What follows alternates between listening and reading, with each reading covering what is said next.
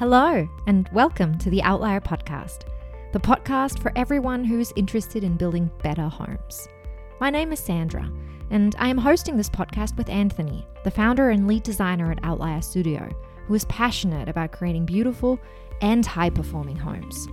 Together, we sit down once a month to chat with industry experts and to answer your questions about high-performance homes. We want to educate Australians about the possibilities of energy-efficient design and to change the way we build houses today. We hope you join us on that journey. In the last episode, we spoke about our approach to designing efficient homes, and we mentioned the term hybrid home. That's why we decided to elaborate a bit on what that means to us and how these high-performance homes are different to conventional builds and to passive houses. It is a brief talk, but we managed to touch on what high performance means to us, why it is so important, and why we believe this is the way to go in the future. Let's dive right in. All right, um, Anthony, thanks for taking the time to have a chat with me again today. Um, the last episode got really good reviews. We're really happy to see so many people resonating with what we're saying and being transparent about our process, um, which is why we decided to be a little bit like even more transparent, I guess, and kind of explain the reason behind why we're doing what we're doing, what it is exactly what we're doing. I know we talked last time about kind of the um, hybrid approach, uh, hybrid houses, um, and we wanted to explain today a little bit more of what that means to us. So, Anthony, can you maybe tell our listeners um, what does hybrid house mean to you? Hi, Sandra. Thanks uh, again. Um, So hybrid house is, you know, that's what something we kind of coined in our last chat. Uh, and I suppose in industry term at the moment, it's probably the closest thing you can relate to what we're calling a high performance home. Um, it's a home that I suppose isn't necessarily, well, let's just look at this maybe as a spectrum. So you've got a code build, which is meeting the minimum compliance of our national construction code. And I, I imagine that's where the bulk of housing stock um, being constructed is at. And then we have, maybe at the other end of the spectrum, a certified passive house, um, which is still a voluntary standard here in Australia. And, uh, you know, that's giving us a guaranteed performance.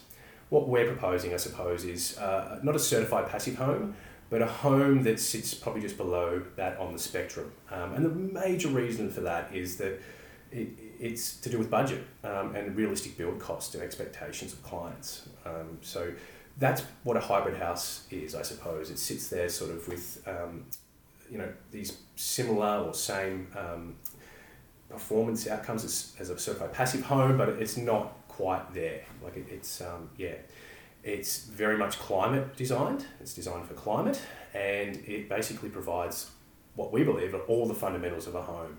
A comfortable home to be in, a home that is healthy, A, uh, a home that doesn't cost a great deal to, to heat and cool, and uh, a home that is durable and, and can not just be a ten, twenty or thirty year uh, lifespan, but maybe add another zero onto that. Let's let's push it one hundred, two hundred years. That's um, awesome. So yeah, that that's a that's a big part of what the hybrid home is. And um, yeah, that's Yeah, that's, that sounds good. That's yeah. Seems like a good plan. So what's the, if we dive a little bit more into the details of the actual build and the design, I guess, for you, um, what are the differences to like a conventional build? And also what are the differences to the certified passive house? The I'll start with certified passive house because that's probably where it's most aligned to. So it's it follows all the same principles. Um, so we, we want air tightness and we want increased thermal um, thermal envelope. And we also incorporate H R V systems because that's a big part of um, what we do as well with a high-performance home. That's a ventilation system, right? That ventilates the air in your house? Yeah, that's right. It's a heat recovery ventilation system. So it's bringing, let's uh, let's say it's wintertime, it's nice and toasty inside. It's bringing fresh filtered air from the outside, running it through an exchanger to warm that fresh, cool air outside up a little bit and then bring it inside the home. Um, and it's supplying fresh air to all the rooms in the home. It's also exhausting old stale um, air from bathrooms, laundry, kitchen. So yeah, it's it's controlling that internal environment when you don't have your windows open. Um, so at the end of the day, a home needs to be ventilated, and whether you do that through the windows or use the H R V system is up to you. Uh, it's, yeah, so it's also looking at a thermal bridge free or thermal bridge re- reduced construction. So just trying to just tweak a few standard construction details to reduce thermal bridging. Um, and yeah, so it, it's really more aligned to that. Compared to a code build though, it, it, it's a bit of a, it's a bit different.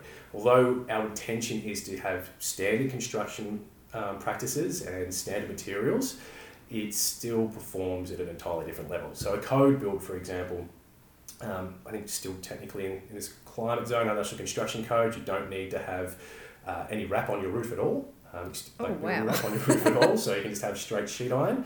Um, and you don't need to tape your joins on the outside of your wrap on the walls. You can leave those fairly open.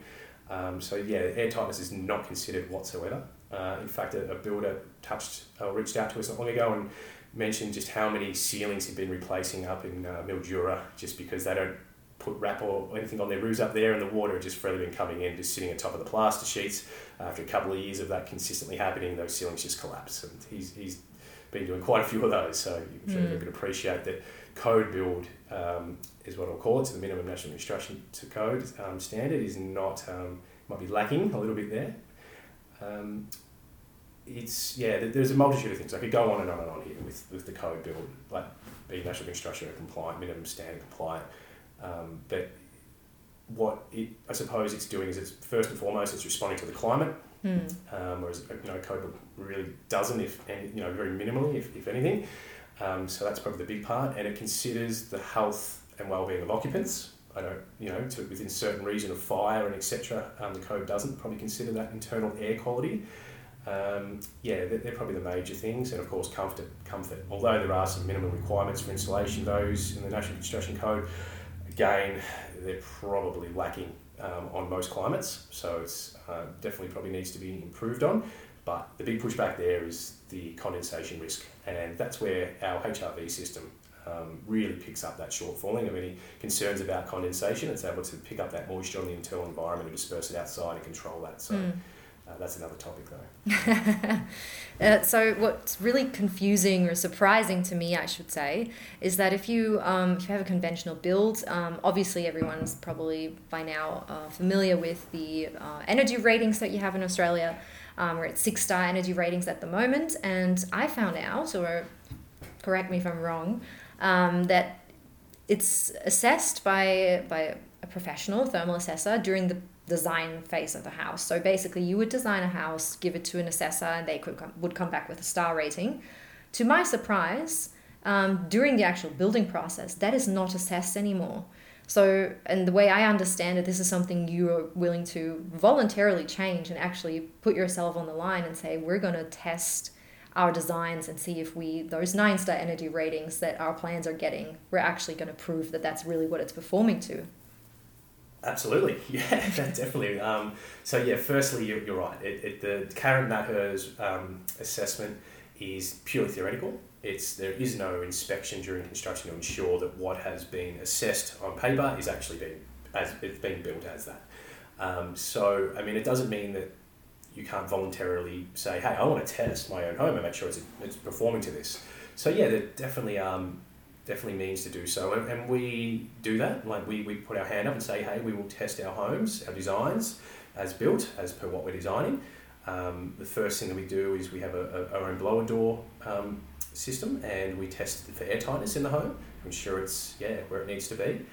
Um, we also inspect insulation installation and make sure it's all being done appropriately and accordingly, um, especially you know anything that we can do to improve uh, the thermal bridging aspect.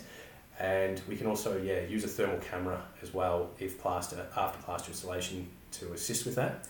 Um, and yeah, there's, that's something that I just want to put out there and, and encourage more people to do is, you know, for a very small fee, you can have uh, someone come out and perform these tests and ensure that, yeah, your home's performing as it should be. It's kind of like, would you buy a vehicle and discover that part of the engine or maybe the spare wheel and a few other things were missing once you got it home? You'd probably take it back to the dealership and say, hey, I've paid full price for this. Where are the other components of the car? And that's how we look at it as well with a house. Like, it's a great analogy. We, we, we look at this, you've had this assessment done, but you don't actually even know if it's performing as per what that assessment was. So there's ways you can test to make sure it is. Um, so I encourage everyone to yeah to get out there and, uh, and make contact with anyone who can offer these testing services, and have a chat to your builder and, and see if they're willing to incorporate that into the build. Um, yeah, it's, it's advisable to maybe even include that in the contract early on, within builder's contract. Make sure you've got an allowance for that in there, um, especially around uh, blower door testing. There, there is a, uh, a solution in the National Construction Code that you can extract and, and maybe incorporate into the national uh, into your contract with your builder. It's um, it's only ten air changes um, per hour, fifty pascal, but hey, it's something to start with. So. We'll take it. Yeah, that's great. And it, I mean, it's good reassurance for you as a designer to see, hey, what I've come up with on paper is actually working. So it's good for you, but at the end of the day, also the clients, the people who are building this house, they're not just going and blindly assuming that it's performing to a certain standard. They actually know, they have the proof that yes, this house is going to be healthy, it's going to be comfortable, and it's going to be efficient for them. So I think that's pretty unique, hey? Absolutely, yeah. Uh... It's it's the only way that we can start to make assurances. If we wait for regulation change, it's going to be some years, I think, before we see this being mandatory. So, hey, why don't we just voluntarily do this? Um, and, yeah, we'll, we'll be getting the uptake on it. So reach out to us if you, uh, if you want to know anything more on that. We're happy to share. Yeah, I think that's a great way um, to segue out of this episode. We just leave it with, we want to see regulations change. We want to see um, the building code be assessed, but until that is done, and we all know politics can take time, um, we're just going to go and make it, make our own rules, just prove our own stuff and make sure that the, our clients are getting the best performance home they can. Yeah, absolutely. So yeah, it, why wait? We, we've got the power to do this, so we can all come together and uh, yeah, start to push forward with, uh, yeah, why wait for regulatory change? Um, again, if, if anyone wants to know anything more, we're more than happy to, to chat further. Um, if you have anything to contribute, again, we'd love to chat as well. So, uh, yeah, take it from there. Awesome. Thanks for this talk. Thanks, Anna.